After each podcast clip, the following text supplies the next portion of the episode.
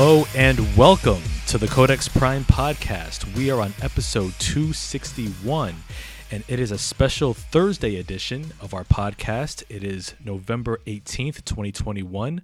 I am your host, Victor Omoyo, and with me, as always, is my co host and social media chair, Carl Bird. What's happening, everybody?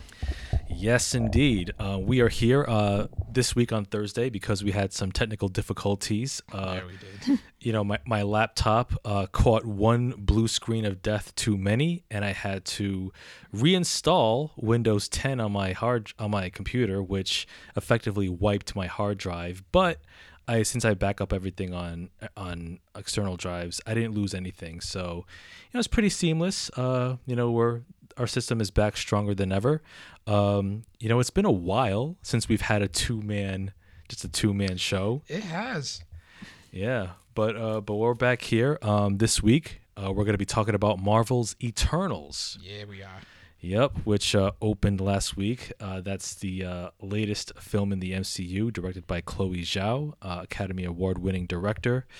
Um, we'll also talk about some other stuff we've been up to, and we do have an announcement. Uh, would you that you would uh, would you care to share with the I'm people? trying to go as fast as I can, but you know what? Yeah. Ladies and gentlemen, the Codex Prime podcast now has a new sponsor.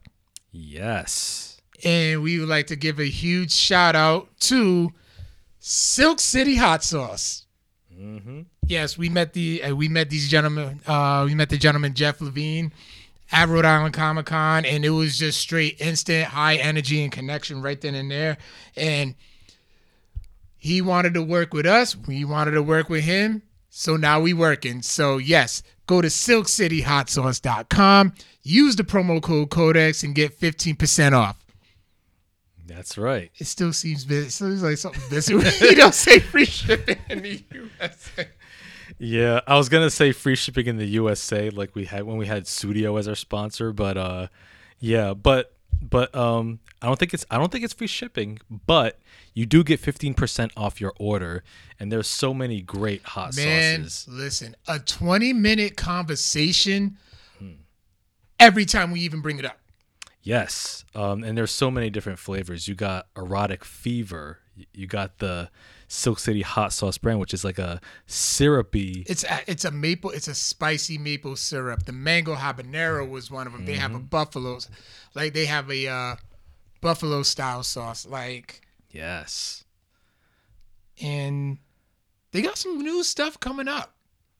Yeah. You can't quite mention it, but they have some really good stuff coming. So please go to S- Silk City Hot Sauce, order whatever you like. The great stock and stuff is. I actually I brought them to work, mm-hmm. and just had and I bought a pack of plastic spoons, and I'm just like handing out samples. Mm. So I brought out the erotic fever, Yep. pretty well positively re- well received. Mm-hmm.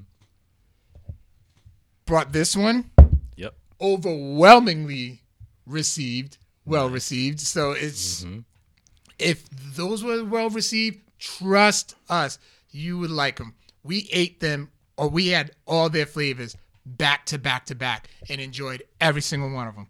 Oh yeah, absolutely. So yeah, man, if you're a hot sauce connoisseur, yeah, Silk City hot sauce is is it.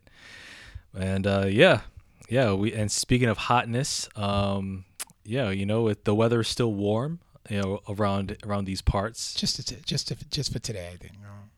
Yeah, it's been wa- it's been warm for the past couple of days, but you know, with that new that inconsistent New England weather, like in the mornings, like in the mornings or mid afternoons, it gets pretty. It was pretty warm, and then when it gets to the evening, that's when it starts to get chilly again. Still pretty nice out right now. Yeah, still balmy, like like it's like it's summertime, but it's like, it's like the weather's still trying to figure it out what it wants to do. You know, hashtag climate change. but but yeah, but yeah, man. Um, Carl, wha- what's uh what's life like in your world these days? Well, damn.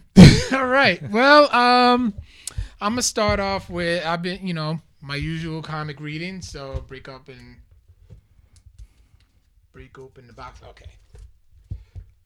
So I'm gonna start off with somebody who we did meet at Comic Con and I, and we had a very interesting conversation and he will be on the show very very very soon. Like we're about to start working, you know, working on getting all these guests and getting all these um, podcasts that we met at Comic Con on the show. So um, yeah, we gotta we gotta ride that momentum wave.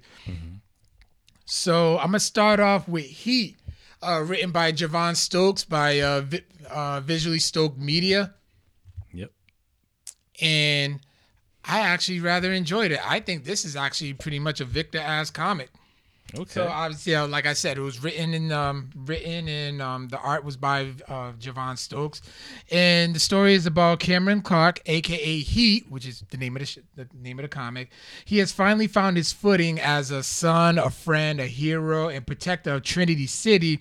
Tragedy strikes and shakes the foundations of his belief. Now Cameron must. Uh. Must again redefine what the word hero means and who he should be standing for.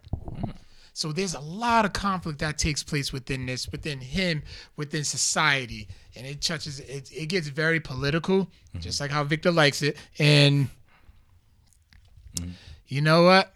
This is something I do want to follow. Like I can't wait to get him on the show just to d- get get a much more deeper dive into the story, into the characters that he came up with, Yeah. because it has everything that you need. It has a little bit, you know, has some wokeness in there, you know, action, just like a tradi- you know, just like a typical superhero comic. And I think you guys, I think anybody would love this. So big ups to uh, Javon Stokes. Can't wait to have him on the show.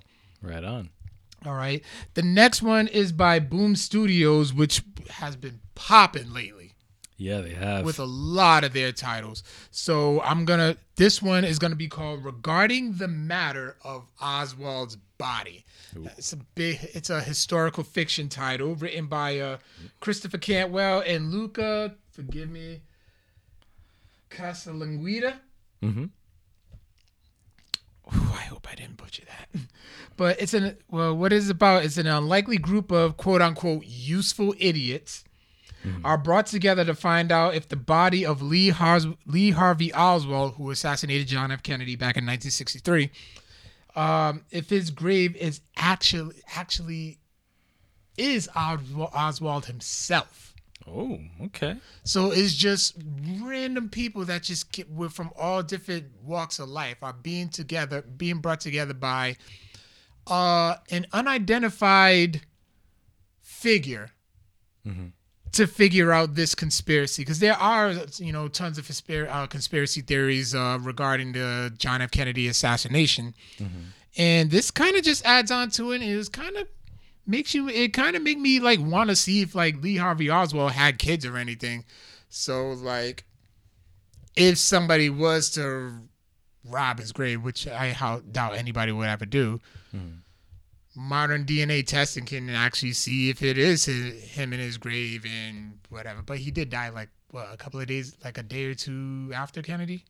Uh, yeah. So, I mean, who knows? I'm not necessarily. Eh, I'm a bit of a conspiracy theorist, but there's some that I'd rather just stay away from. All right. The next title is called "What's the Furthest Place from Here," which is uh, published by Image. This is one of the uh, variant copies, uh, variant covers that came out and it was written was created by Tyler Boss and Matthew Rosenberg. I didn't get really too much detail on who did what, but it's a story of a post-apocalyptic survival where gangs of children are living amongst the ruins. So it's just the world is just run by kids, Okay. maybe like teenagers and all that. And one of the characters, Sid, actually believes that there's more out there in the wilderness, and her gang won't stop at nothing to bring her home. So she basically ran away. Not to mention she was pregnant, mm-hmm. and she, she just ran away to find out like there's more out there. There's something going out there. I'm gonna find it. While you're while she's going into different territories, and it gets pretty violent for something with just with just kids running the world. Mm-hmm. Kind of reminds me of Lord of the Flies. Never seen it, but pros- mm-hmm.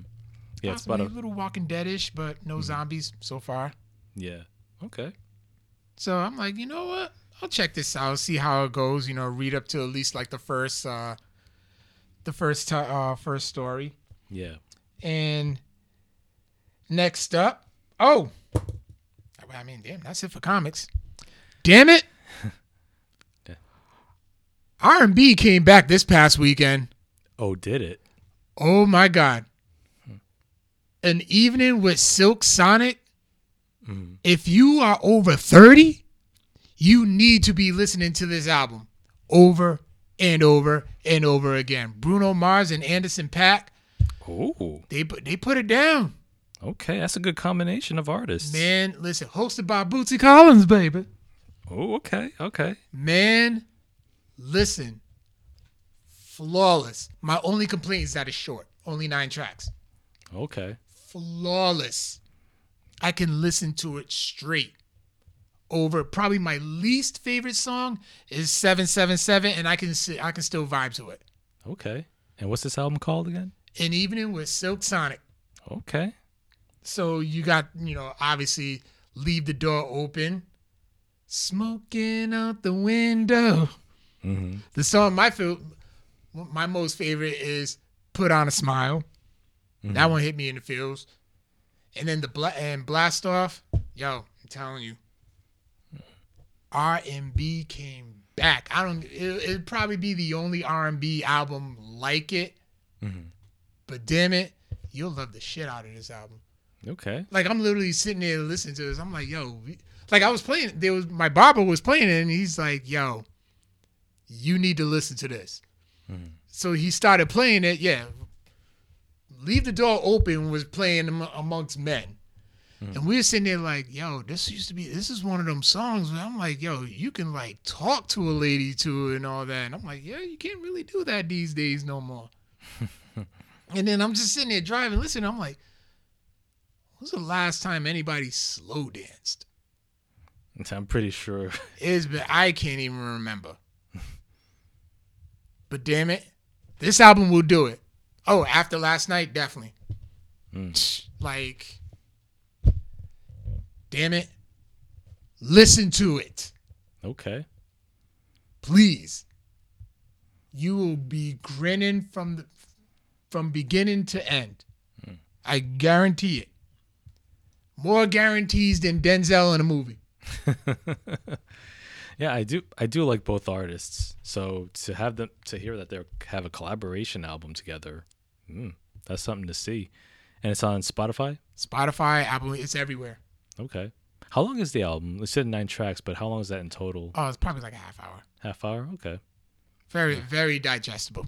Hmm. Okay, I can listen to that on my commute. You you can. Yeah, You can. And you will listen to it on your way back.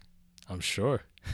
I am positive that you break down and buy a copy of Blank Man yet. It's on Tubi apparently. So Did I break down and buy a copy of Blank Man, John? No. I never will buy that movie. hey, it's on Tubi, so you can watch it for free. I don't have Tubi. Yeah, I'm not. I'm not gonna download Tubi. We'll tie him down, make him watch it. Nah, Get him one of those devices that keep his eyes open. nah, I'm good. I've, I've I've already said my piece about Blank Man. I'm not gonna relitigate it on this podcast. We'll get him to do it. It'll cause another Victor rant. And the Providence Pirates won against the Bennington Martins on uh, this past Sunday. 141 to 74. wow. Yeah, I'm sitting there watching. It, this was so funny. Like, so I'm DJing the game. The game started. I'm like, all right, cool. What's the next song? Okay, what song am I going to play?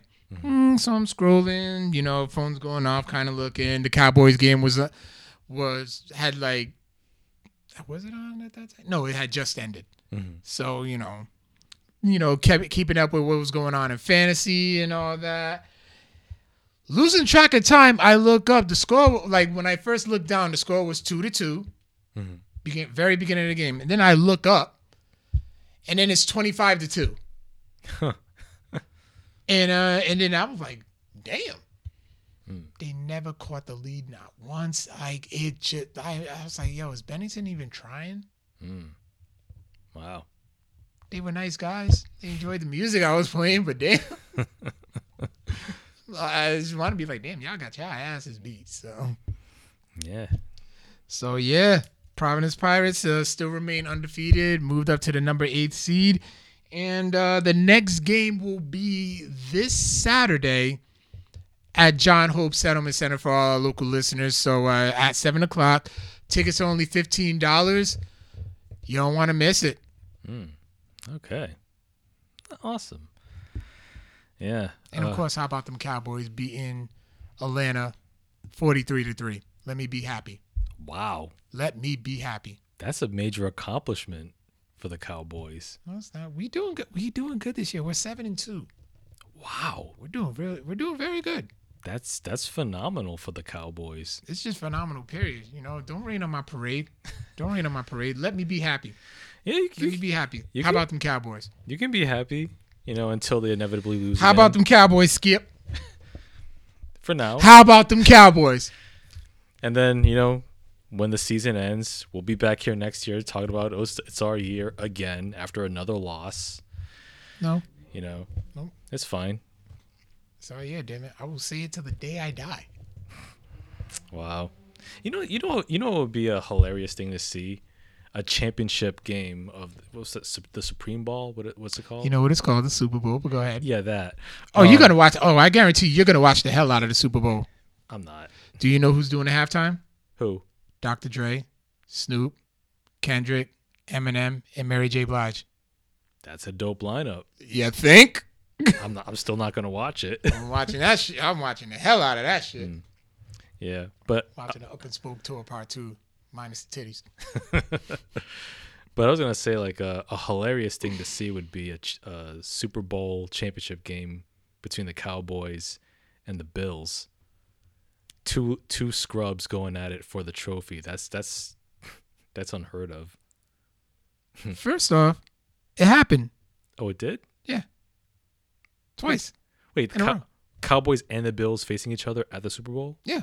Oh yeah, the Cowboys won because the Bills never won the championship, right? Right. Yeah. Yeah. Okay. Yeah, they went to they they went two in a row. Oh oh, so the so the Bills Both- lost twice. The Bills went to the Bills are the only team who have gone to four. Well, I think New England stopped that, but back then Mm-hmm. the Bills went to four consecutive Super Bowls Wow. and lost all of them wow. to the Giants, the Redskins, and then the Cowboys twice. Uh, the pride of Buffalo. Ain't that right, Pop Stew? Shout outs to y'all. Well, only one of them's uh only one of them's a Bills fan. Oh, all right. The other one's uh, Green Bay. Yeah, yeah. Stubert's a Stubert's a Packers fan. Hmm. Indeed. Wow. Well, well, you know, I guess, I guess Cowboys fans have to have something to celebrate this season, even though it's gonna be, now you're just troll. You're just trolling. even though it's You gonna, it. it's gonna be short lived. I'm, I'm just, I'm just, I'm just, you know, it happens every year, Carl. I, I just I want you to be we. prepared. I think you know what. If it happens, if we win this, you won't. if we win this, oh, I cannot wait for you to eat your words. Okay, fine. It's not going to happen. So you can, you can make any outlandish bet you want. the Cowboys will never make it to the Super Bowl, and they, they never will win. Uh, yeah, it's like kicking a man while he's down. I appreciate that, John. I am guilty of laughing at at the videos you share after the Cowboys play. Yeah, that, that's a comedian named Country Wayne who's a hardcore Cowboys fan. So he, no matter what, he just says whether win or lose, he says what we're all thinking, and I just post them Yeah, that's Yeah. that's that's cool. every Sunday, every every game. Let him know, Country Wayne. yeah, yeah. Let let them know. Uh, let them know how uh, embarrassed you're gonna feel when the Cowboys lose again. We shall see. Yeah, but yeah, uh, things I've been up to. Um, Don't read that comment. Don't read that comment. eat his words. Have him eat Chick Fil A, sir. That's good. That's a good one. I will That's a good one. let it be known that Victor Omoyo will never sully his lips, his taste buds, with the homophobic stink of Chick Fil A. Did you know that if by by purchasing a Chick Fil A meal, you Yes, are in Meekins, you are con- you are you are you are directly funding a homophobic uh, you know gay fight club which takes place in like conversion therapy camps where gay youths are captured and forced to fight each other that's what you're funding Fight Club. You're not supposed to talk about Fight Club, listen listen man. Right? yeah those are the first two rules but it's a different type of fight club. So so yeah. Um so yeah if you if you want to uh fund anti-lgbtq causes yeah then go ahead and buy that overrated chicken sandwich and those waffle fries. I'm sure i mean all you have to I mean if, if you're so desperate for chick-fil-a why don't you just look up the recipes online and make it yourself there you go With hooks, rubs, and spices, with hooks rubs and spices and Silk City hot sauce. Well, there you go. See, see, that's an idea. That's an idea. Uh, but your com- but John also comments. Uh, but your confidence that Dallas will fail, you have nothing to lose, Vic. I hope you eat those words. Yeah. I hope y'all eat out those words. And damn it, Uh, you know. Oh, oh, Dallas, you're always a punching bag. Fun fact. Dallas was also host of one of the worst WrestleMania 32 of the last decade. there's only been one third WrestleMania 32. I misspoke. WrestleMania 32. WrestleMania 32 was the worst WrestleMania of the last decade. Yeah, Hosted in the uh, AT&T uh, Dallas Sportatorium. Is that what the arena's called? AT&T Stadium. Go ahead. Yeah. Dallas Sportatorium is something different. Okay. Yeah. Yeah. That's yeah. where the where the uh where, where the Von Erichs used to wrestle. Oh, Next right. time I go there, I'm gonna I'm gonna go to like those grounds. Like there's nothing there. It's just a lot. Mm-hmm. But I really do just want to go down there just to like stand on that ground because like great, you know, wrestling greatness was on those Yeah. you know, was on those grounds, like all the history that's been there. Mm-hmm. Like this is gonna be another bucket list of mine, but I would like to. Well, I wouldn't say it is a bucket list, but this is something I would would like to do. Like I would like to visit like a lot of like the famous uh, wrestling arenas. Um, I know Jack Jack Ritchie's was uh, one in North Attleboro, where like a lot of WWE shows um, have taken place, like during like the '60s and the '70s. But it burned down to the ground, and now that's where the um, if you go by North Attleboro, where the CarMax is now, Yeah. that's where it's at. That's where it used to be, or the Warwick Musical Theater, Mm-hmm. which is you know torn down as well, which is where like Lowe's is at. Oh yeah. Wow. Okay.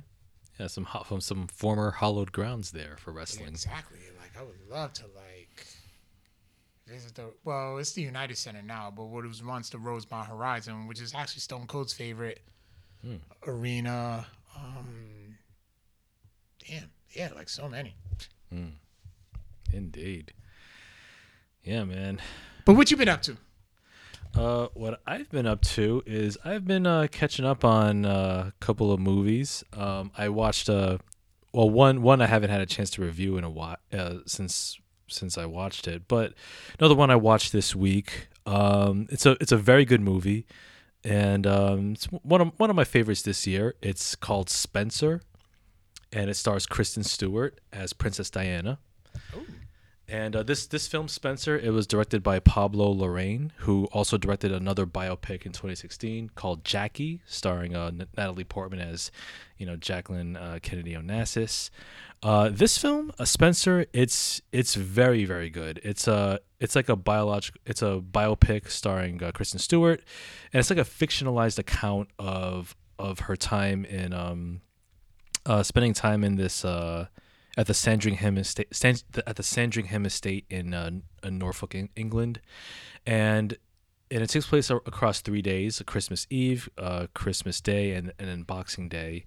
And this is a fictionalized account where uh, where Princess Diana decides to leave her husband, uh, um, Prince Charles, who you know famously had an affair with uh, Camilla Parker Bowles, and so the whole film it, it focuses on uh, Kristen Stewart's uh, uh, character and how how Princess Diana feels very trapped, very clo- cloistered. Like she's basically like a, a free spirit who's trapped in this very stodgy, um, this stodgy uh this residence the the estate and which you know for her is just symbolizes all sorts of like oppression where she feels constrained. Um she feels like she has to sacrifice parts of her identity and, pretty much her, her whole her whole self in order to you know get along with the royal family who seems to barely tolerate her presence. And and Kristen Stewart's performance was nothing short of extraordinary. Like she was phenomenal in this. Like at no at no point did I did I feel like, oh, this is Kristen Stewart playing Princess Diana. No, like I felt like you were watching the actual person, um, you know, go through this, you know, her this this this journey of you know trying to um, trying to find liberation in a very cloistered world, and and the, and also like the and also like the the the cinematography of the film also lends some additional strength to it where it, the, the whole film is kind of filmed in like this this haze. It's like this kind of like this golden yellowish haze which kind of like you know um it's kind of like kind of adds like the nostalgia uh, uh, of that time um being that it takes place in the early 90s um also the score the score by Jonny Greenwood, um, who also scored other films like Phantom Thread and There Will Be Blood. Like the score was was also extraordinary too. It definitely brings you into like that mind space of Princess Diana at the time, where the score kind of feels like feels like it would be better suited for like a psychological thriller, and it's kind of like like like hints of like hints of like jazz and like like violins and um, it kind of it, it kind of like kind of puts you in that headspace where you feel like you're on edge as much as Diana is. Um, also, the, the, the supporting cast is tremendous too. Like you have Timothy Spall, uh, Jack Farthing, Sean Harris, and and Sally Sally Hawkins as well. Um, yeah, it's it's a it's a terrific film, especially if if you're a fan of great acting, and spe- specifically Kristen Stewart's performance, which I believe that she's going to be a front runner uh, for uh, for best actress in any any of the uh, major uh, uh, uh, film awards this season, this upcoming season. So yeah, Spencer, it's it's a great film. It's distributed by Neon. Neon ha- Neon has been really putting in some tremendous work uh, like for example Parasite, which won an Oscar in 2019. Um, this it's a it's a great film. I recommend it. Uh, definitely check it out. It's playing in theaters now, and Kristen Stewart, like I said, extraordinary performance. Um, another film that I saw uh, a month ago, which I didn't have a chance to review, was the latest uh, James Bond film, No Time to Die. Oh shoot! Yeah. Yeah, and no, T- no time to die. It is uh, the fifth and final uh, Daniel Craig James Bond film. It is also the 25th film in the in the long running 007 franchise. Um, this film is directed by Cary Joji Fukunaga, who directed the first season of True Detective uh, and Beasts of No Nation on Netflix with uh, Idris Elba and uh, Sin Nombre back in 2009. Uh, this film, uh, No Time to Die, it is it is it is absolutely excellent. Um, this film is it stars uh, Daniel Craig, uh, Rami Malek as the main villain, uh, Seydoux, uh, Lashana Lynch, Ben Whishaw, Naomie Harris, Jeffrey Wright, Christoph Waltz, and Ralph Fiennes. Uh, this film um, it start it um, takes place about five years after the events of Spectre, and um, and uh, the film begins where um, be- begins uh, where uh, Bond and Madeleine Swann, uh, his love interest from Spectre, they're together. They're traveling the world, and uh, something happens when they're in Italy, where Bond visits uh, the grave of his first love, Vesper Lynd from Casino Royale, and uh, when some and some things go, things happen where Bond feels betrayed. He thinks that that that um, Madeleine Swann is in on it, and he leaves her and so and so the film uh, takes place where Bond is officially retired. He's just living his life, and he starts to. He's actually brought into. He's he's brought back for one more mission when uh when um his old CIA colleague Felix Leiter, pay, played by Jeffrey Wright, introduces him and says, "Hey, we need you on this mission. Uh, one, just just you know, we're bringing the band back together one more again." So Bond so Bond, uh, so Bond dusts dusts off his tuxedo and he and he gets back in, into the hunt.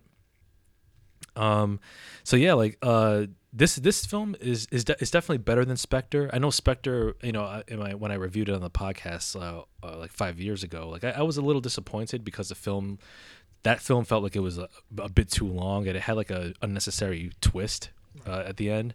But this film, uh, No Time to Die, I would say is my third favorite uh, Daniel Craig Bond film, right behind Skyfall and Casino Royale. Um, it's got it's got well well choreographed action and it's beautifully shot by uh, Linus Sandgren, uh, who's a film cinematographer. He also shot La La, La Land. Um, yeah, like uh, there there were some some really interesting action set pieces. Like there's this one scene, one action scene that takes place in, in these in these in this foggy this foggy forest. Um, that one was really cool. Um, I also liked uh, Lashana Lynch's character Nomi, who's actually the new 007. Uh, she takes the big when Bond retired, she took his his his his uh, number, and you know like she and her character was pretty interesting too, where you know where she's where she holds her own. She's like Bond's counterpart. Um, there's also uh, uh, one scene where Ana de Ana de Armas, uh, who was also in Knives Out, uh, she plays uh, another uh, fellow uh, fellow agent who helps Bond out um, in in one in one particular one really cool intense action scene. Yeah, like I would say like with with Lashana Lynch's character in particular, like I would I would like to see a, a spin-off film with her character because there's some potential there. Like her character is pretty interesting. Um, also, uh, the the whole film it it definitely feels like a, a, a definitive like final chapter in, in the Craig in the Craig series. Right. Um, yeah, and and I and and I really liked that that it it there's some callbacks to like previous Bond films, but like but this film also also uh, really brought the heat in terms of like, action, in terms of like some character development with Bond and and his relationship with Madeleine Swann. Um, Rami Malek as as the main villain, I thought I thought it was pretty cool. Um, and I know that there was some. I know he kind of he kind of plays it uh, like kind of like not not over the over the top, but like like his his character his character could have been in, in it a bit more, but his presence is felt throughout the film. Right. Um, he has an interesting character, interesting Bond villain name, uh, Lucifer Safin, which sounds like which sounds a lot like Lucifer Satan. Yeah. um, which I, I, thought I thought his I thought his character was interesting, especially his, his introduction in the beginning of the film, where the intro scene kind of feels like a, something that's out of like a like a home invasion horror thriller, uh, which which introduces his character. Um, and it was also interesting seeing um, um, Christoph uh, Waltz back back again as Blofeld. He has a very he has a pivotal scene in in this film as well. Um, I will I'll also say that the score by Hans Zimmer, a great composer, uh, it, it, definitely um, definitely lives up to the Bond, um, to uh, to the to the great Bond scores of past films. Also, you have the uh, opening um, Bond theme "No Time to Die" sung by Billie Eilish, which is also very good. Uh, my favorite, my favorite Bond film uh, amongst all the Craig films is Skyfall by Adele. I love that song. Yeah, that's that's such a good. It's such a perfect Bond theme. It is. Yeah, that and cause that and Chris Cor- and the late Chris Cornell's "You Know My Name" from Casino Royale. Right. That was really good too. Um, but yeah, man, if you're a fan of uh, 007, um, No Time to Die it's it's definitely one for the books. It is the 25th film and the final film in the in a Daniel Craig franchise. Um, I'll say after this, um, I would love to see them. I would, I would love to see who the new James Bond is going to be. Like, there's some interesting choices. Like, I know a lot of people, myself included, wanted to see like Idris Elba. Yeah, but he was too street. Oh yeah, when when like I think somebody like not not the producers, but like maybe the, either the producers or somebody not I don't actually no, I don't think the producers like some film critics said that he was too street. Yeah. Which is which is like uh racist. Hello. Yeah. Um but nah, um he, he had that slick comeback though. yeah. But yeah, Idris Elba would be a great Bond, even though even though he's a little little too old uh, to take up the role. He would be the oldest James oldest Bond actor because he's like forty eight right now. Is he really that? Oh yeah, like, yeah, he's 48. So if Idris Elba was cast as Bond, he would be the oldest actor to play Bond for the first time. Um, I would say like if not Idris Elba, like he could he could do like at least like two or three films. I think you can get some good mileage from from his from his Bond. Um, I would like to see an interesting an interesting pick. Well, one well, an interesting pick that I would have liked to see would have been Chiwetel Ejiofor as James Bond. I thought he would. That's not a bad. That's not a bad. That's not a bad choice. Yeah, he would have nailed it. I th- but I think that uh, Ejiofor is maybe also around the same age as Elba, so he might be a bit bit too old to play the role. Um, an interesting choice, though, if you wanted to go with a black Bond, would be Daniel Kaluuya. I could see it. Like Daniel Kaluuya as 007 would be a very interesting and unique choice because he because he is British, and and he's a, and he's a damn good actor. He won an Oscar. Yeah, this kind of killed it. Maybe Lakeith Stanfield. Mm, but Lakeith, well, Lakeith Stanfield's he's American, but that would be such an unconventional choice for Bond that I almost want to see it. Eh, eh, I- yeah, just like why not? yeah. why not? And uh, Chiwetel's uh 44. Oh, 44? Oh, okay. Yes. So it's still okay, he can still. Okay, so he can still go. RDJ was playing Iron Man at 50. Yeah. Uh, well, well, when he first started, he was in his early 40s, I think. Ah. Yeah. So okay. Um, War Machine's 56 years old. Damn. Oh, yeah. Kevin Hart and Don Cheadle. The way Don Cheadle looked at Kevin Hart was like he wanted to smack the shit out of him. I was so looking bad. at that clip the other day. Actually, like earlier today. Mm. Oh my gosh. oh man. Yeah, I'm trying to think of who. I'm trying to think of who else could could be a good Bond. Oh, you know who would be a really good Bond if they decided to cast another like white actor? Tom Hardy. yeah, I wouldn't be. I wouldn't oppose to that. Yeah. No, not at all. Tom Hardy could nail it. Yeah. He is British as well. yeah. And and and kind of like Daniel Craig, he can bring that that rough edge to the character too. Yeah. Yeah, he can definitely be a good one. Yeah. Yep. Tom Hardy. Uh, gosh, I'm thinking of some other British act, some other strong British. Andrew act- Lincoln? Hmm. Andrew Lincoln as Bond. Hmm. I don't. Because you still see him as Rick Grimes, don't he? Don't you? Yeah, because I'm like, I'm trying to picture him trying to say Carl as 007. You say it in his regular British accent. Oh man. Um. But yeah. Uh. I was gonna say Charlie Hunnam, but Nah, nah, I haven't seen. I haven't seen him in anything lately. Hmm. That's true. Like I know he did that. What was it Crimson? T- Crimson Peak. Thank you. Yeah, he was in that. With Tom Hiddleston. oh, Tom Hiddleston would be a good James Bond too. I can see that one. yeah. And for those who are still who are still picturing trying to picture Tom Hiddleston as Bond, like try to watch. I haven't seen it, but I've seen uh, clips. But and I've always wanted to see this. Uh, there's this a mini series, TV miniseries called The Night Porter, starring Tom Hiddleston and Hugh Laurie. I think that'll give you like a good uh, good picture of how he could be a 007, uh, a potential 007. Or just see him in the suit with Loki, you know, and whatever. When Loki wears his suits, Mm-hmm. just cut his hair. Just picture him with his short hair, and I'm like, you know what? I could see that. Yeah, yeah, could could do that. Um, let me see. Chris Hemsworth, Nah, I, I can't. because he's he's Australian. I mean, no, he he could play a, he he could play the role. Um, because I think George Lazenby, he was he's Australian. Oh. Yeah, he played Bond. Um, yeah, I mean Chris Hemsworth. Mm, I think he's he's too Young. not too young, but he's too he has too much of that bro vibe from that we see from Thor. That's because you're so used to seeing that. We haven't really see seen his range Yeah, too much because we know him as Thor. Like he's pretty much typecasted as Thor.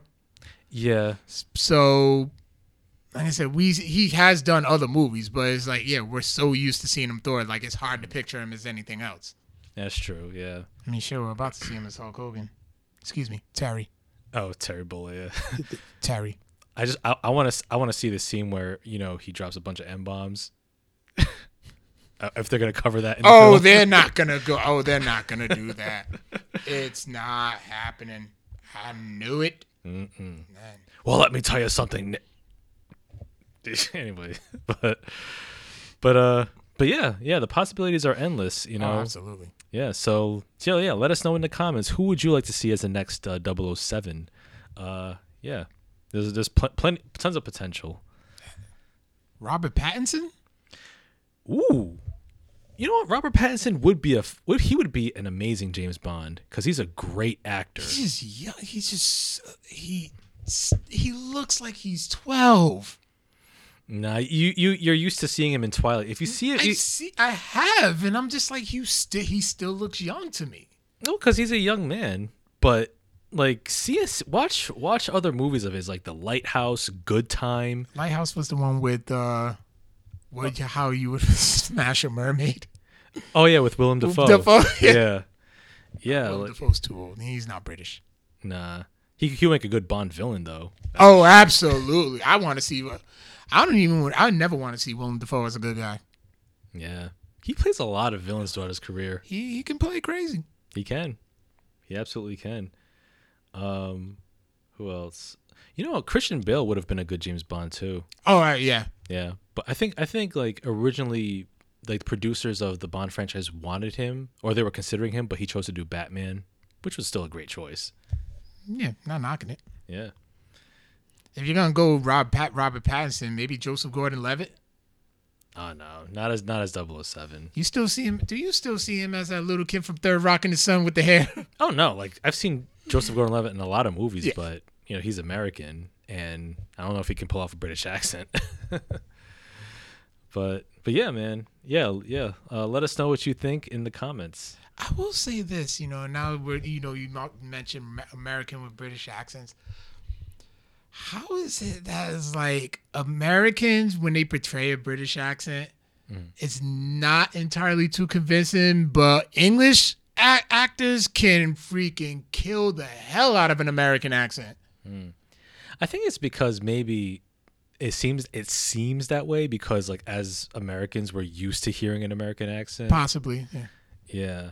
Um, but like there's plenty of actors who can kill who can have a pitch perfect British accent, like case in point like Kristen Stewart in Spencer. Okay.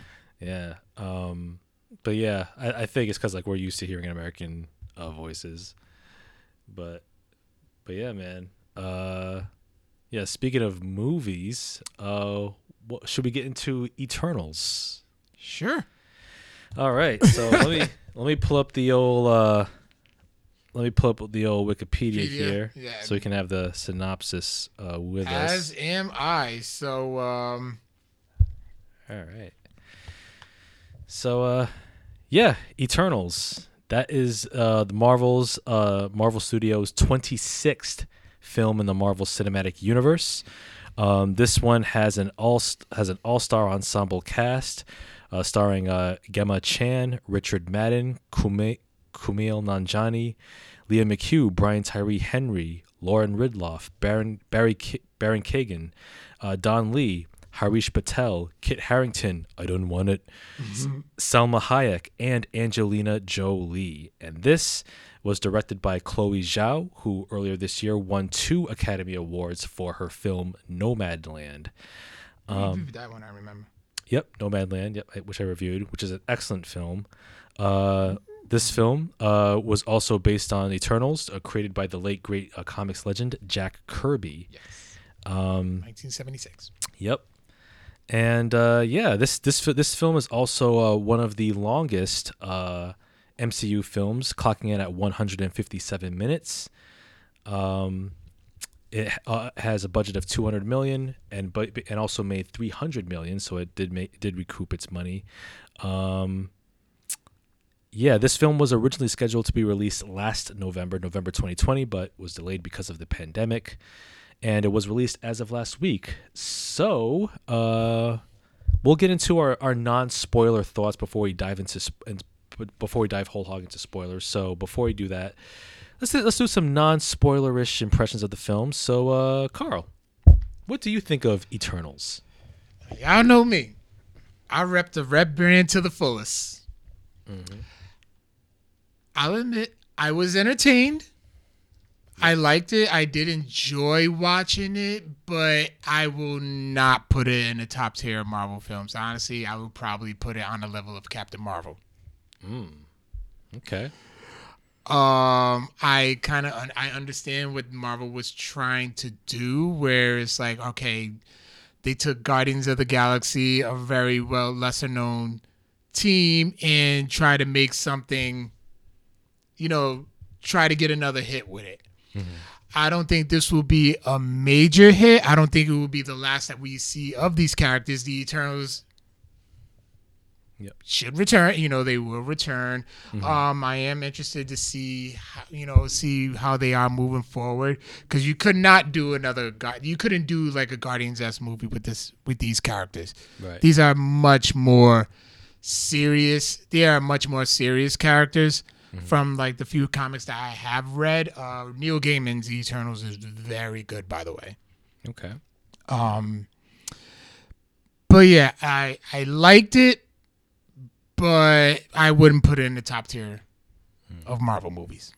Yeah, yeah, I, I- I'm I'm with you there, Carl. Um, Eternals, I thought was an interesting experiment, um, but I, I feel like the film was shortchanged by the fact that it is a film. I think that this film could have Eternals could have benefited more as a ten part miniseries on Disney Plus.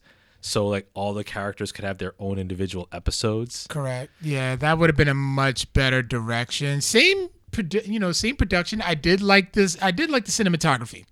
Yeah. it, it was very it was very good like i i was into like i very much well was into the story but it was a bit dragged on a little too long especially with some backstories because like i think what marvel should have done was introdu- introduce them somehow before it Yeah. because we kind of went into this movie not knowing anything Right. you know, there could have been like some type of uh, interaction, but but there really isn't any because of you know their story. They had to remain in hiding. Um, you know, which I which I get, and there is a lot of depth to these characters. Like there really, really is like huge ties, especially in the comics, to Thanos and um, yeah, damn, where the hell were y'all? But you know, they kind of pulled a Martian Manhunter, except they didn't show up. Right. Yeah.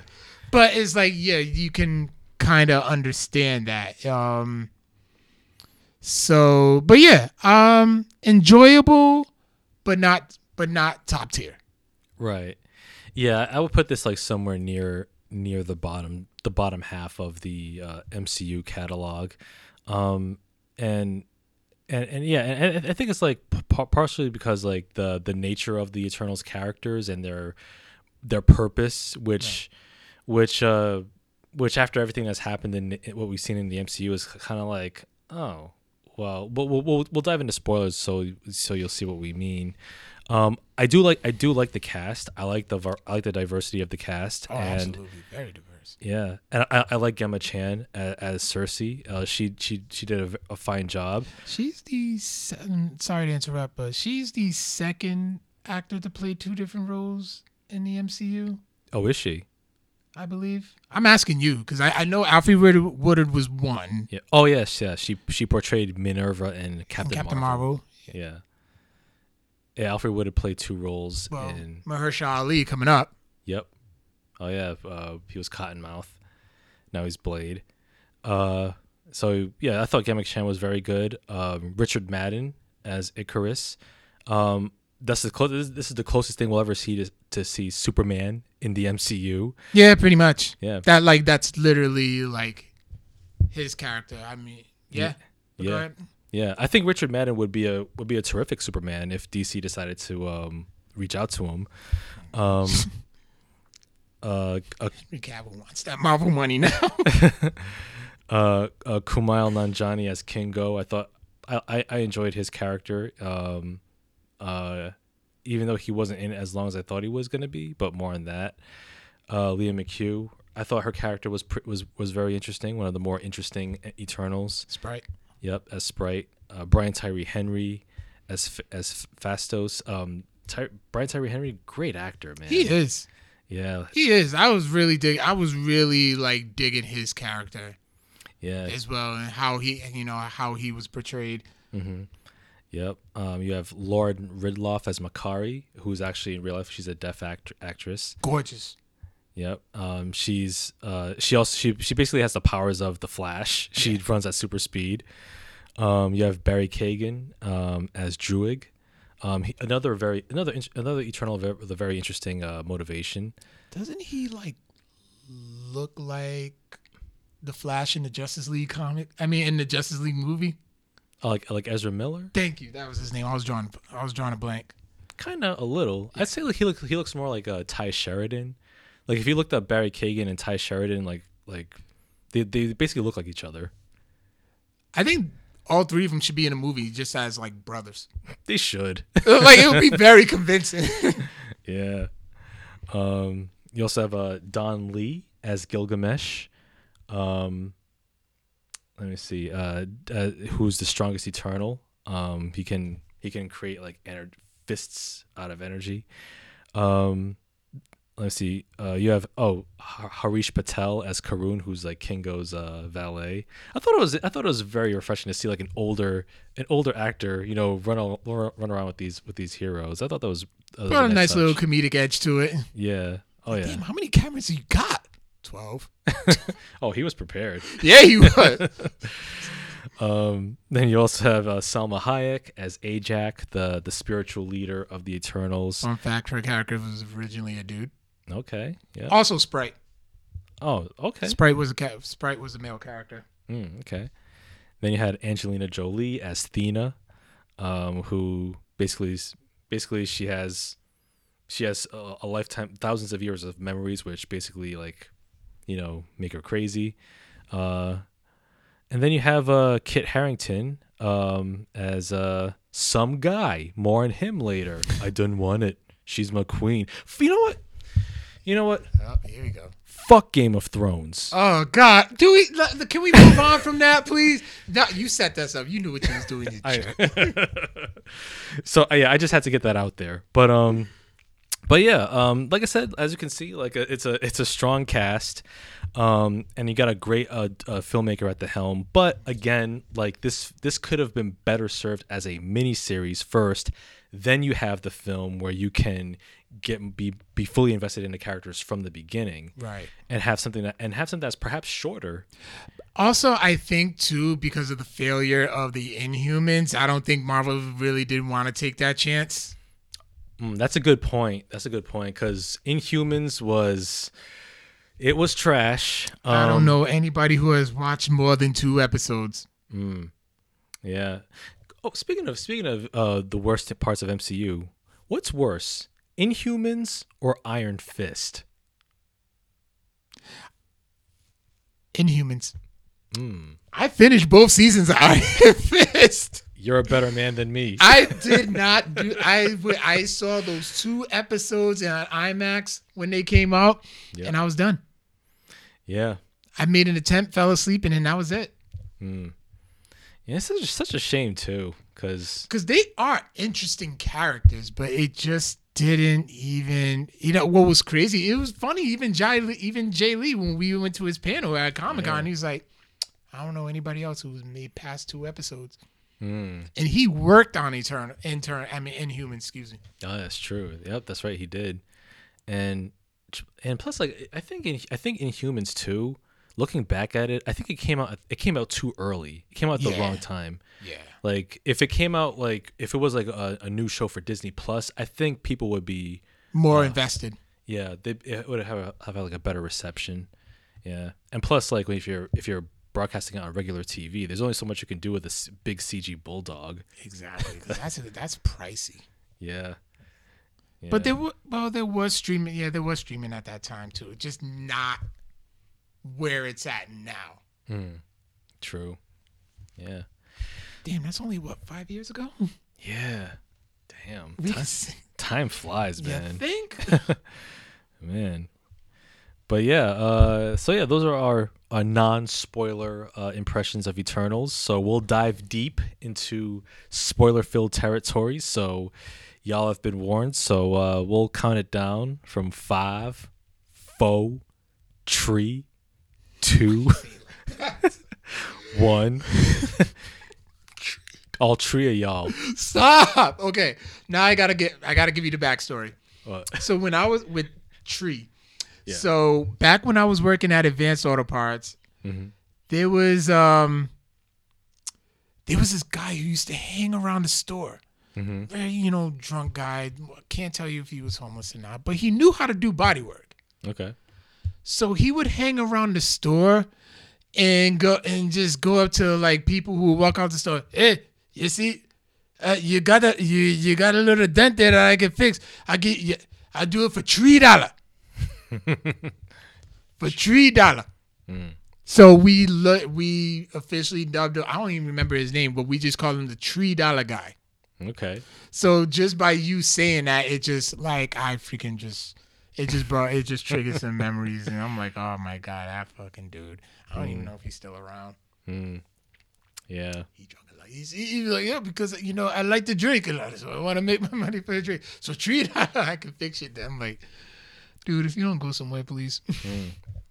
Tree dollar. Tree Dollar guy. Yeah. Yeah. Coming soon to AEW. The answer to WWE's top dollar. Stop. But all right. So yes, uh, spoilers all over the shop beginning now. So uh, so if you're not into spoilers, well, put us on mute so we can you know enjoy the views. Thank you. We're good looking guys. Yeah. Yeah. You know, suave. You know. You know, chick magnets. You know, that's how we do. But anyway.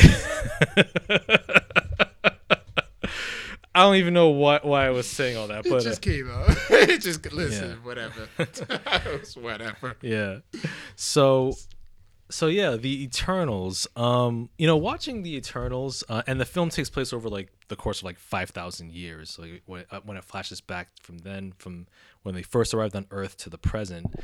Um i i, I gotta say like one of i'll say like my an issue or rather a question that i've always had had watching the film was was their motivation or their nature of the the eternals where they're basically on Earth to stop the deviants, and no, and nothing else. Yeah. So, and and basically like and and it's as it turns out, uh, Richard Madden's character I- I- Icarus or Icarus, Icarus. like he actually is a firm believer in the Celestials mission. The Celestials are the ones who created the Eternals and sent them to Earth, and so the purpose of the Eternals is that they're supposed to uh, make way for the coming of the birth of a new Celestial, and Celestials are born from within whatever planets the the Eternals are on. So, if the new Celestial within Earth is fully born, then it, that will destroy the the entirety of planet Earth. So, so but but one of the one of the things one of the uh, components that was part of their plan, the key components was that the Earth had to reach a certain population in order for the the um, celestial to to be born. So knowing that, when you had Thanos come down and snap his fingers and wipe out half of humanity, half of all sentient life, why didn't where were the Eternals? And you and you can't say that all the Eternals were snapped out of existence. I can I can buy like maybe half of them being snapped out of existence, but at that point, shouldn't the Eternals or whatever was left of them shouldn't shouldn't have they have gotten involved earlier and fought alongside the Avengers since the population is such a big part of their why they're there? Did they know about it? Yeah, of course. Did they? The Eternals? They were on they were on Earth. They they knew who Thanos was. Yeah, they have direct eyes. That okay? That whole mission can actually can I did recognize that as you were retelling it. I'm like, you know what? That is from the that was from the Neil Gaiman story.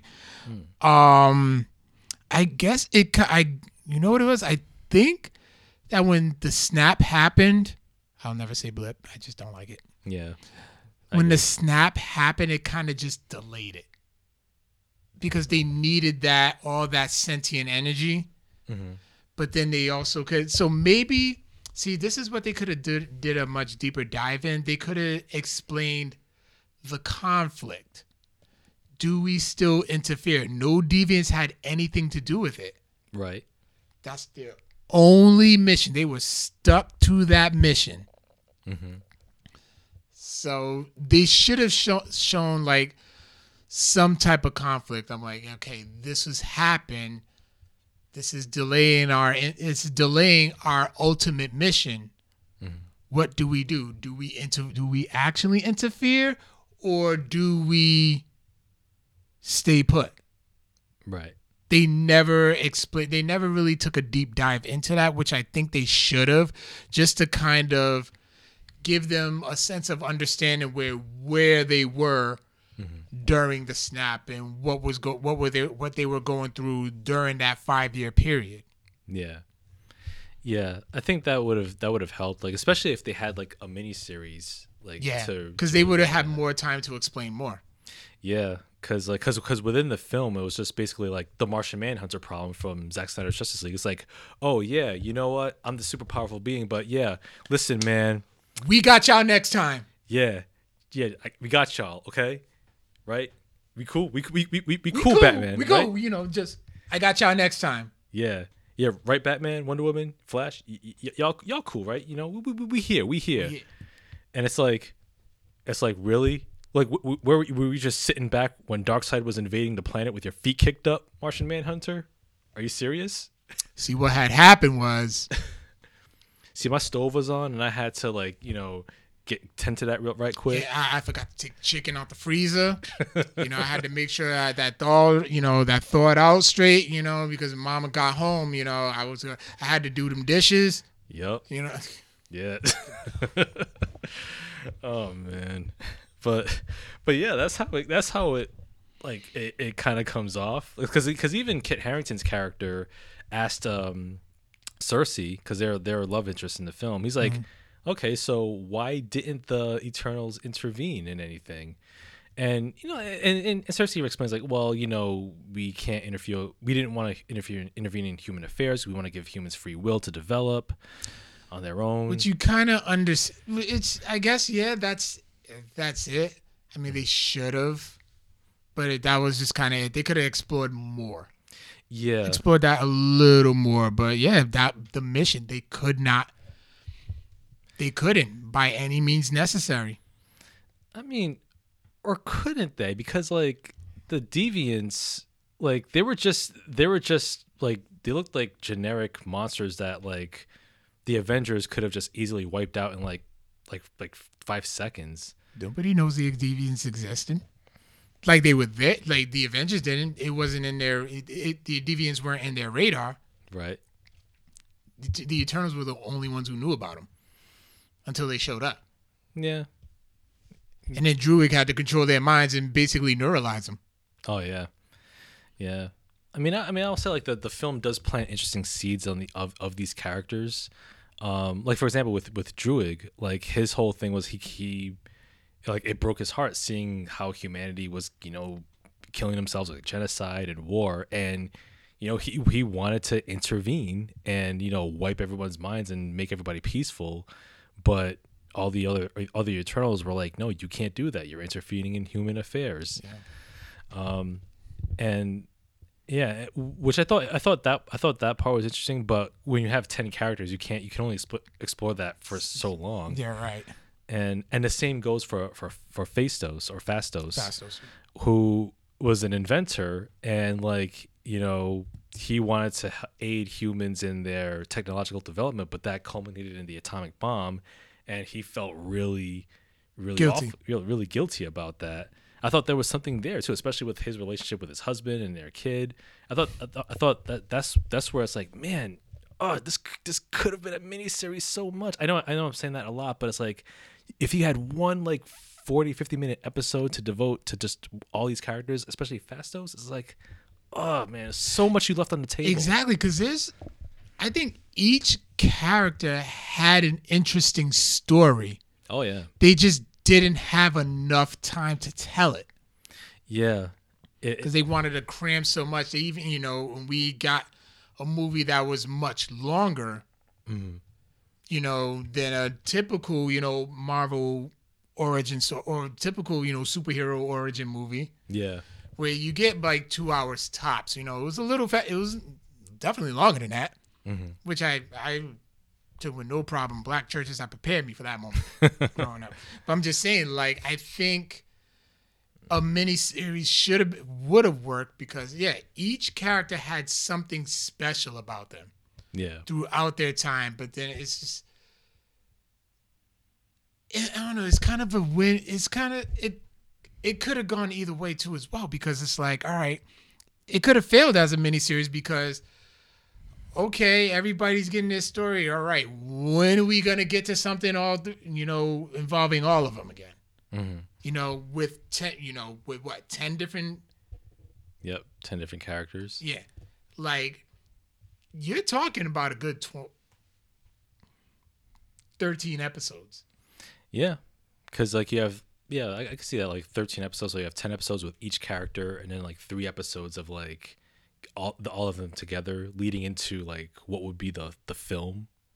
Yeah, I mean that that could have worked, but um, but I think I think that given what we have in this film, it's a decent uh, introduction to these characters. Decent and there's still, you know, in the re- the Eternals will return. Yep. So there's still there's still more time to explore. yeah, You know, they did the same thing with Guardians. We still got to see more of Peter Quill's past.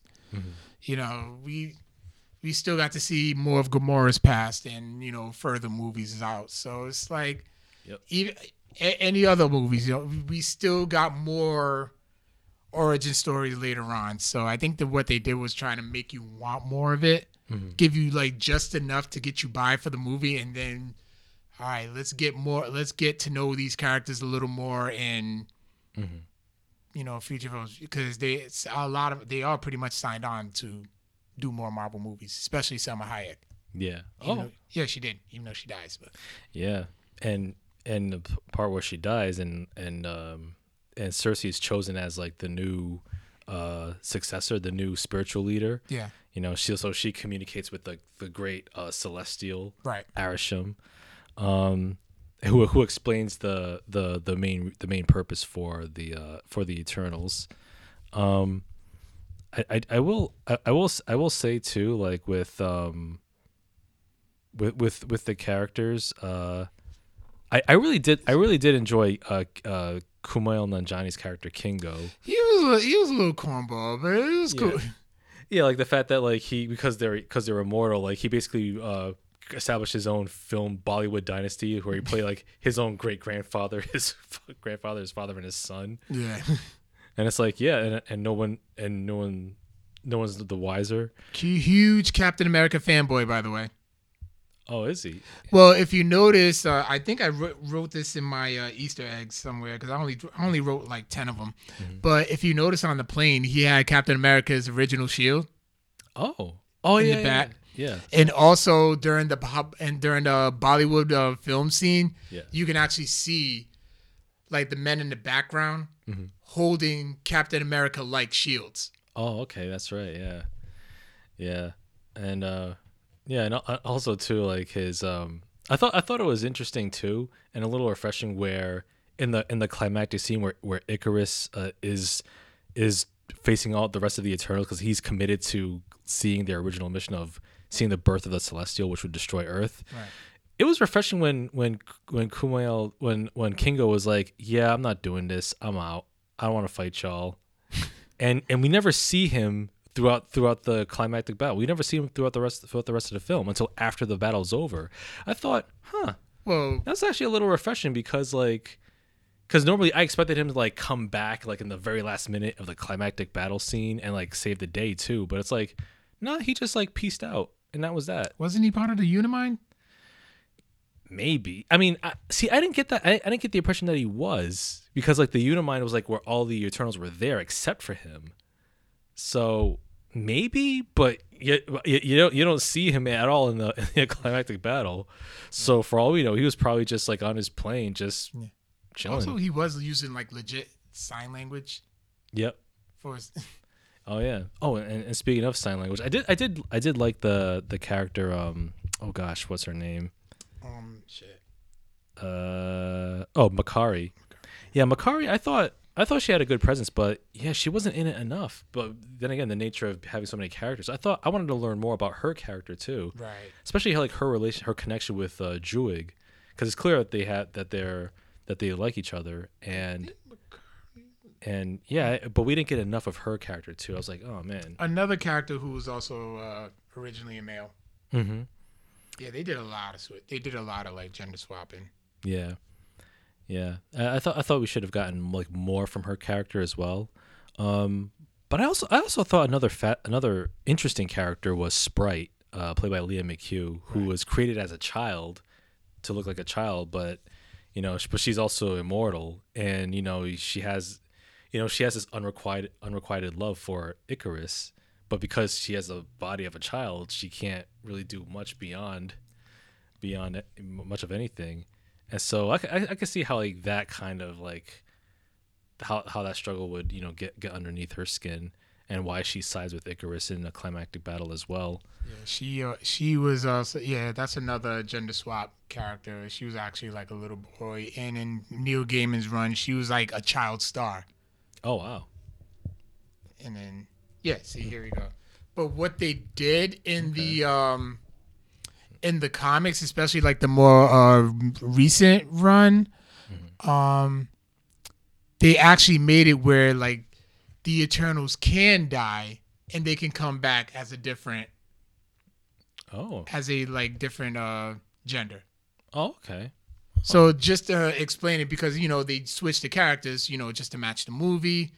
Just you know, probably won't confuse like first time readers and stuff. Like yeah, just to basically just to do that. So that's how they added that into like the more recent run. Yeah. Um yeah, and and also too like uh what what did you what did you think of the the quote unquote main villain or in this case the main deviant? Um, what was his name again?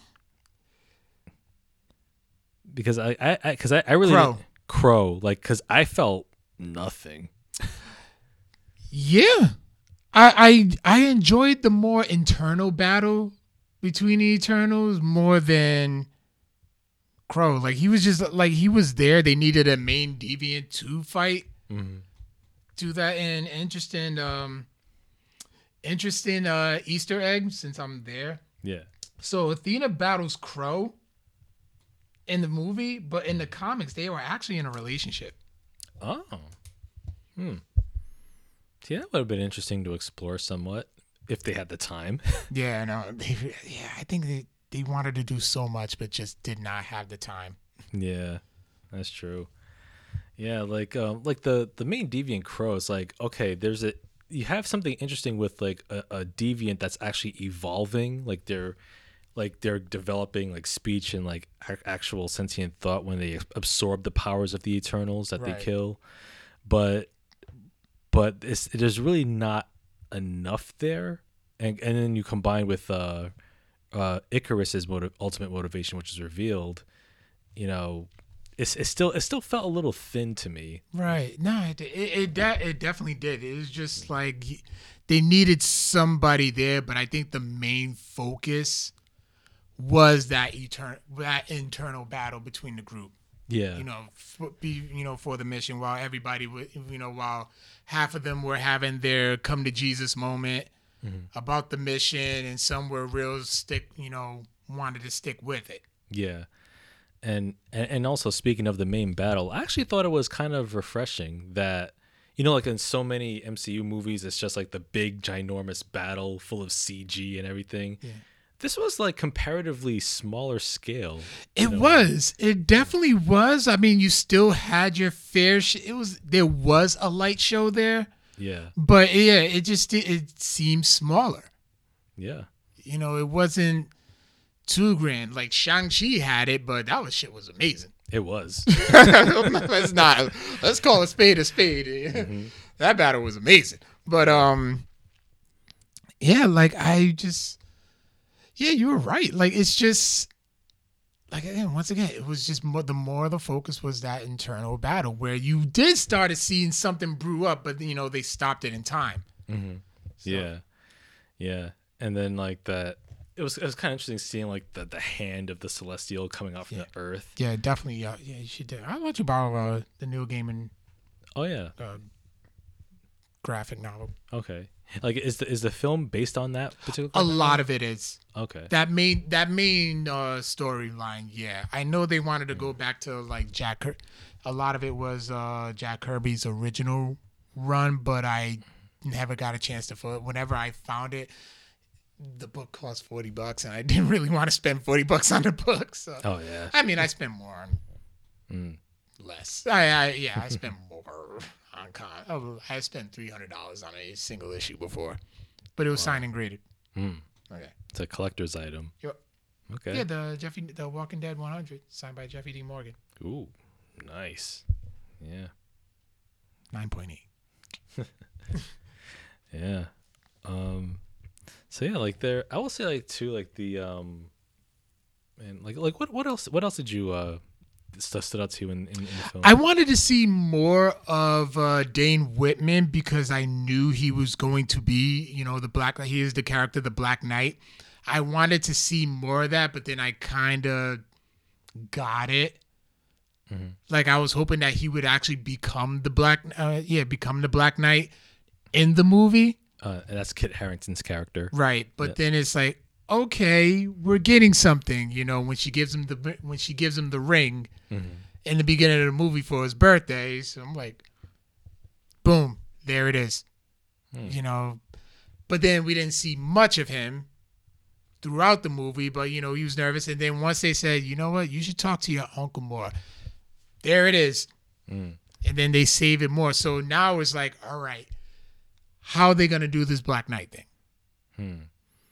Yeah, I think that there's a there's a scene like uh, towards the end where he tells uh, Sersi that that he has has, has a complicated family dynamic or Yes. something like that. Yes, his, um, wait, go ahead. What you going to say? Oh, more? which which I thought was like a was like a funny nod to Game of Thrones, like you know the fact that Jon Snow banged his auntie. I wasn't thinking that, but Yeah, I was not thinking about that because I was focusing on the Black Knight. Yeah, he Yeah. actually, or that was actually um one of my Easter eggs. I, was it? But yeah, actually, his uncle has once yielded the Black Knight. I'm just trying to find the name. I don't think I got it. no, don't. Yeah, he once wielded the sword, uh, which is Excalibur, which is an evil alternate. No, the Ebony Blade is the evil alternate to Excal to King Arthur's Excalibur. So, but his uncle did once yield it. I just forgot the uncle's name. Ned. Yes, that was his father. uh, Um. Oh man, like now now now Black Knight is different different from Black Bolt, right? Yeah, Okay. Black Bolt is uh, the leader of the Eternals, not the Eternals, the uh, Inhumans. Okay, gotcha. Yeah. Yeah. Totally, total, diff- two totally different characters. Okay. Black Knight. See, when I think of Black Knight, I think of Martin Lawrence. Oh, And I'm thinking like they could. worst dates. Ooh, really? Yep. Is this a story you can share on the podcast? Why not? I never seen a girl again. I've seen a girl once after. Um, it was okay years ago. I just it was a Friday night. I wanted to get out the house, so I was like, eh, my ah, that my Black Knight came out. I just I was like, fuck it, I'll just go to the mall and watch it. So I did, and I met up with this girl like that was there, and then she must have had like seen me walk in or something because she like sat right directly like next to me or whatever. So I'm like, I don't even remember how old I was when that movie came out. Um, Black Knight is probably 2001, I think. So it's, boom. Yep, there it was. So yeah, I'm I'm like 17 years old. So mm-hmm. whatever action I can get, I was getting. and yeah, like flirting, you know, flirt, very flirtatious girl and all that. You know, made out of bed in the theater, but she just had this weird odor, odor to her. It was just awful. and that was that was kind of it. She gave me a number.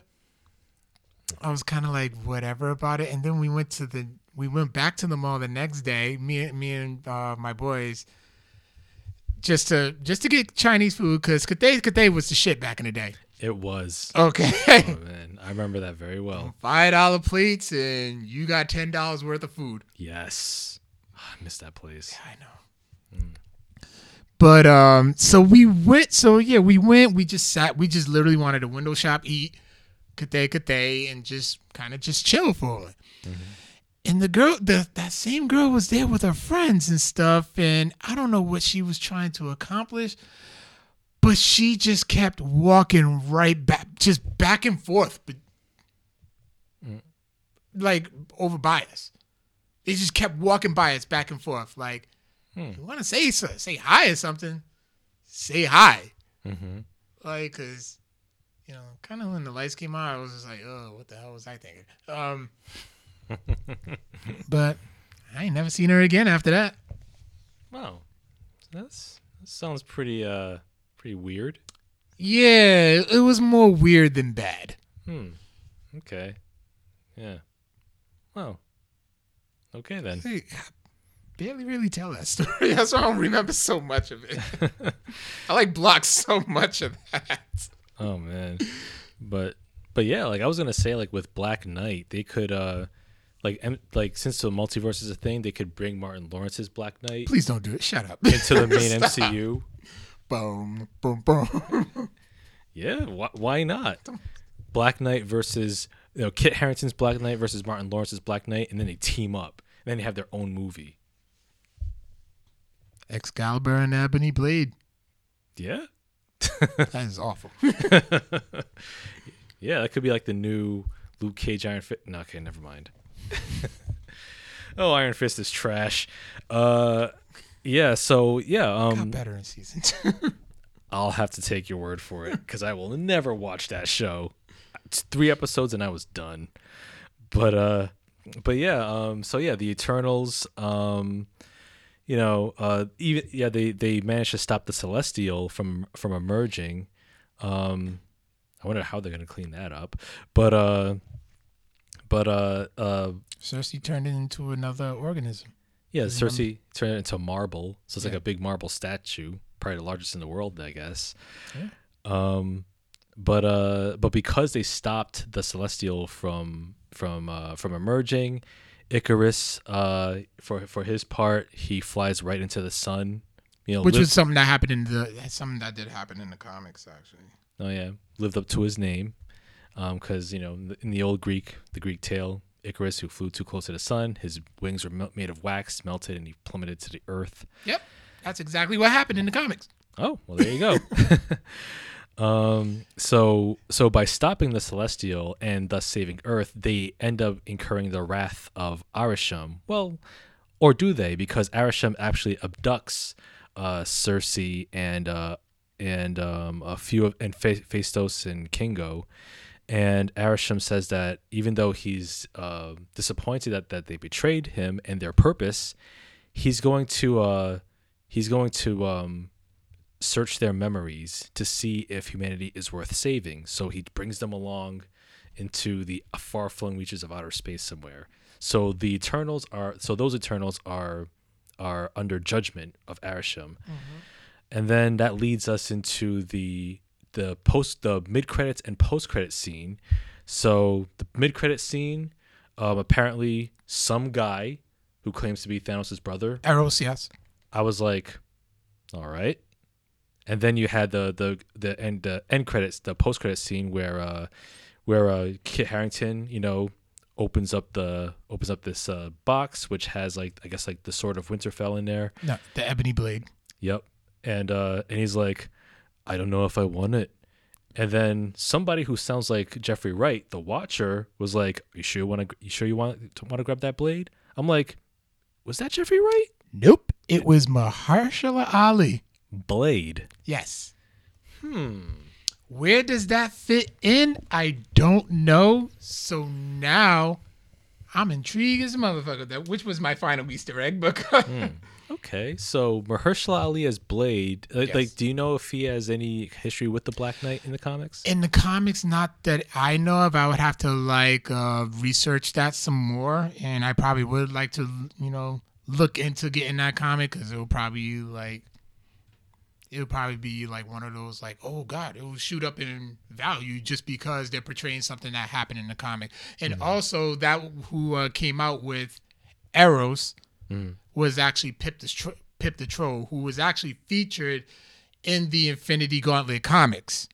Oh, he actually had a pivotal role in the Infinity comic in the Infinity Gauntlet comics, which I thought when they announced uh, that um, Peter Dinklage was gonna have a role, I thought he was gonna be portraying Pip the Troll, but Oh. instead he ended up playing uh, Eitri.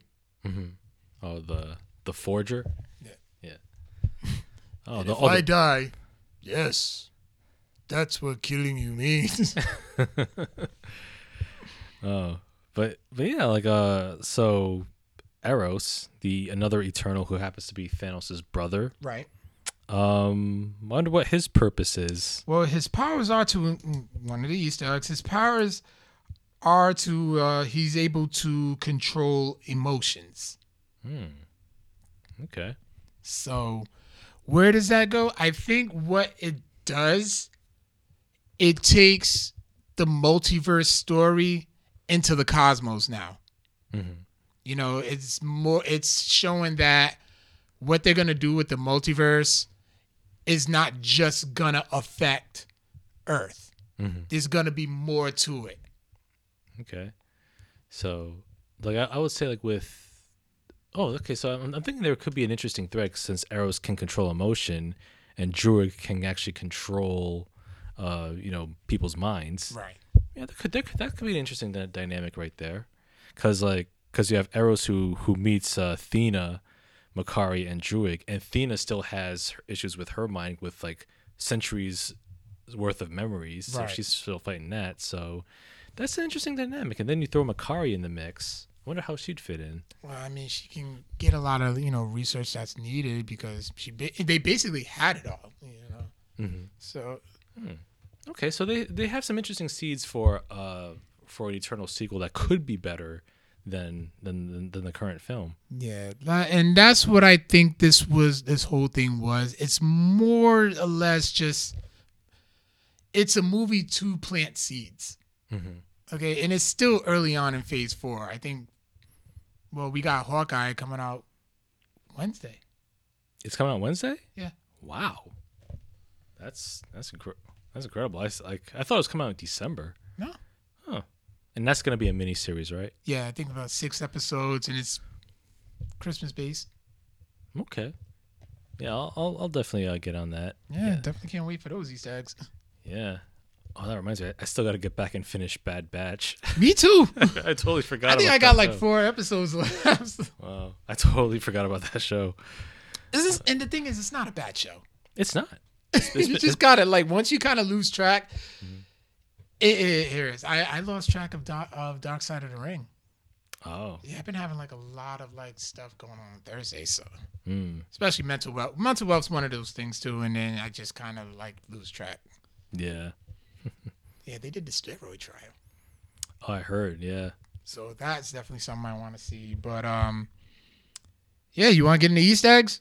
Yeah. Let's do it. All right, so the first one in the opening text crawl in the movie it starts with "in the beginning," which is how the book of Genesis um, starts out. So that actually indicates that the Eternals were there at the beginning of time.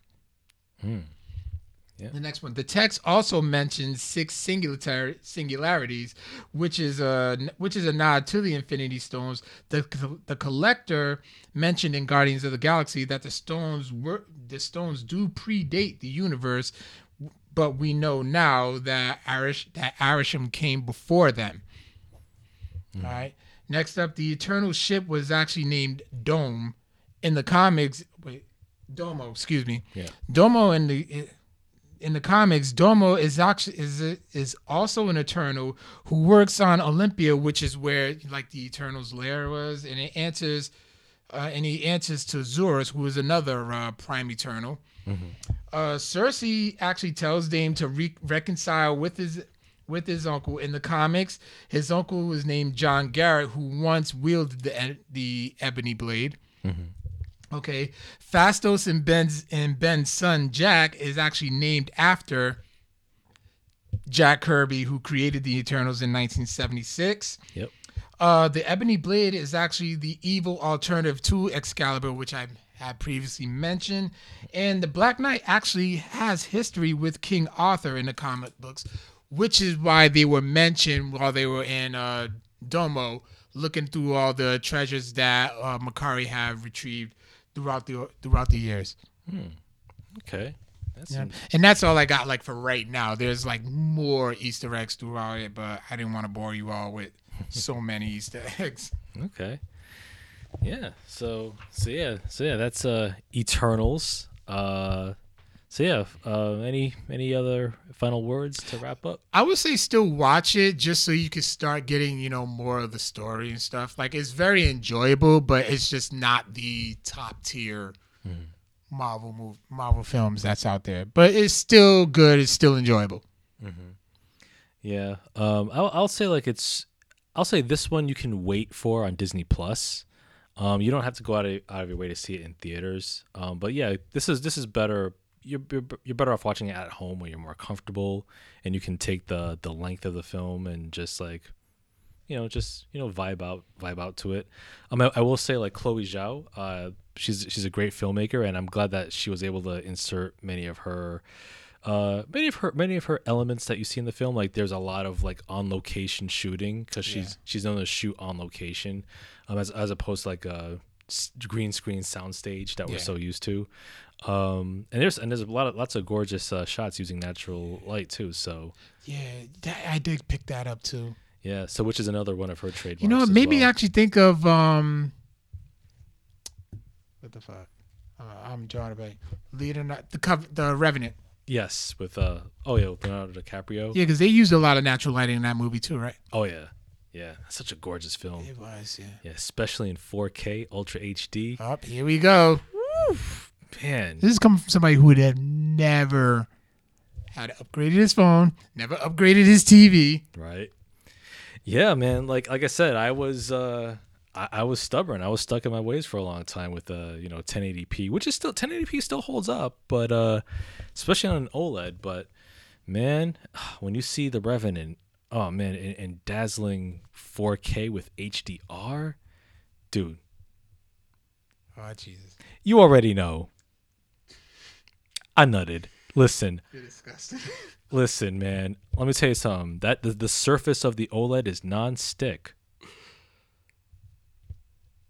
okay. Uh-uh. Make it weird. Make it weird. Make it weird. Yeah, best beard moisturizer ever. Man, listen. But uh, but yes. Um, on that note, Marvel's Eternals. Like I said, 26th film in the MCU. Uh, if you if you have seen it, let us know what you think.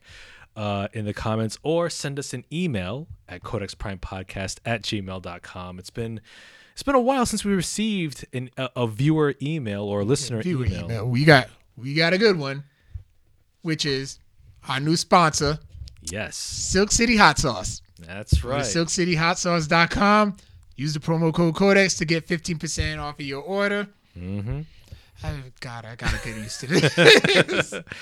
Um, yeah, fifteen percent off your order. Plenty of great flavors. Uh, erotic fever, mango madness. Uh, the the ma- the spicy maple syrup, which that was a hit today at work. yeah, They just, God, that was good. Especially like my supervisor's like, that is really good. yeah, Like she stressed it like five times. That is really good. indeed. Yeah, I'm, I'm gonna put this on my on my waffles. Yeah, yeah. Chicken and waffles. Oh, chicken and waffles. Oh my gosh, yo. Put it on like bacon you know, or like sausage or something. Yeah, yes, yes, man.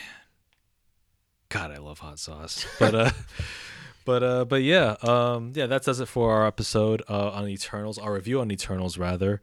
Um, looking at the looking in the chat here, we see Stubert. Stubert! Yes, uh, Chris Stewart um, of uh, Pop Stew. Shout outs to y'all. Uh, Blank Man still sucks. Stop. Um, Nick Quattrini says, uh, in re- reference to the Eternals, when they come back, they'll be named the Returnals. I see what you did there. Ah. And uh, he also says, uh, maybe they'll try Inhumans again when Fantastic Four comes back. Yeah, they had their fair share of running, so why not? Yeah, I could see like another, maybe like another uh, uh, multiverse version of the Inhumans. They can recast everybody and say, hey, we'll get it right this time, we promise. They can do that. Yeah. And we have the money to keep the CG Bulldog in every scene. Yeah, Lockjaw. Lockjaw's the best character too. Oh wow. What what is what does that say about the Inhumans when the best character is the dog? That was asleep throughout most of the season, apparently. Because that's expensive. Yeah, it is. It is. Wow, man. Gosh. Oh well. Yeah. Uh, uh Wow, I was not expecting Chris to say. I was not expecting Stubert to say that. Um. Wow. So that's okay. So I want. I wonder if we. I wonder if we're on a delay because I said we said that like like five minutes ago. We usually are. But um. Probably took him. Probably like he was probably busy laughing. And then Oh. But but listen listen Stewart. Um. If you if you s- if you watch an OLED, if you if you if you watch any film on an 4K ultra high definition resolution on an OLED, which with with with perfect crisp black levels, perfect brightness.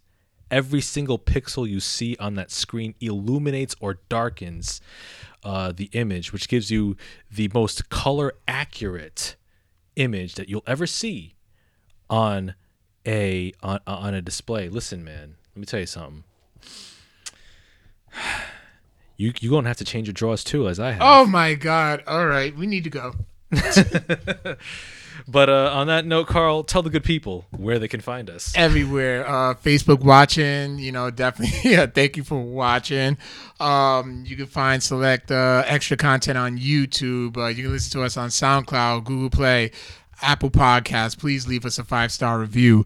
Um, uh, Spotify, Stitcher. iHeartRadio. You can find us on social media, also on Twitter and Instagram as well.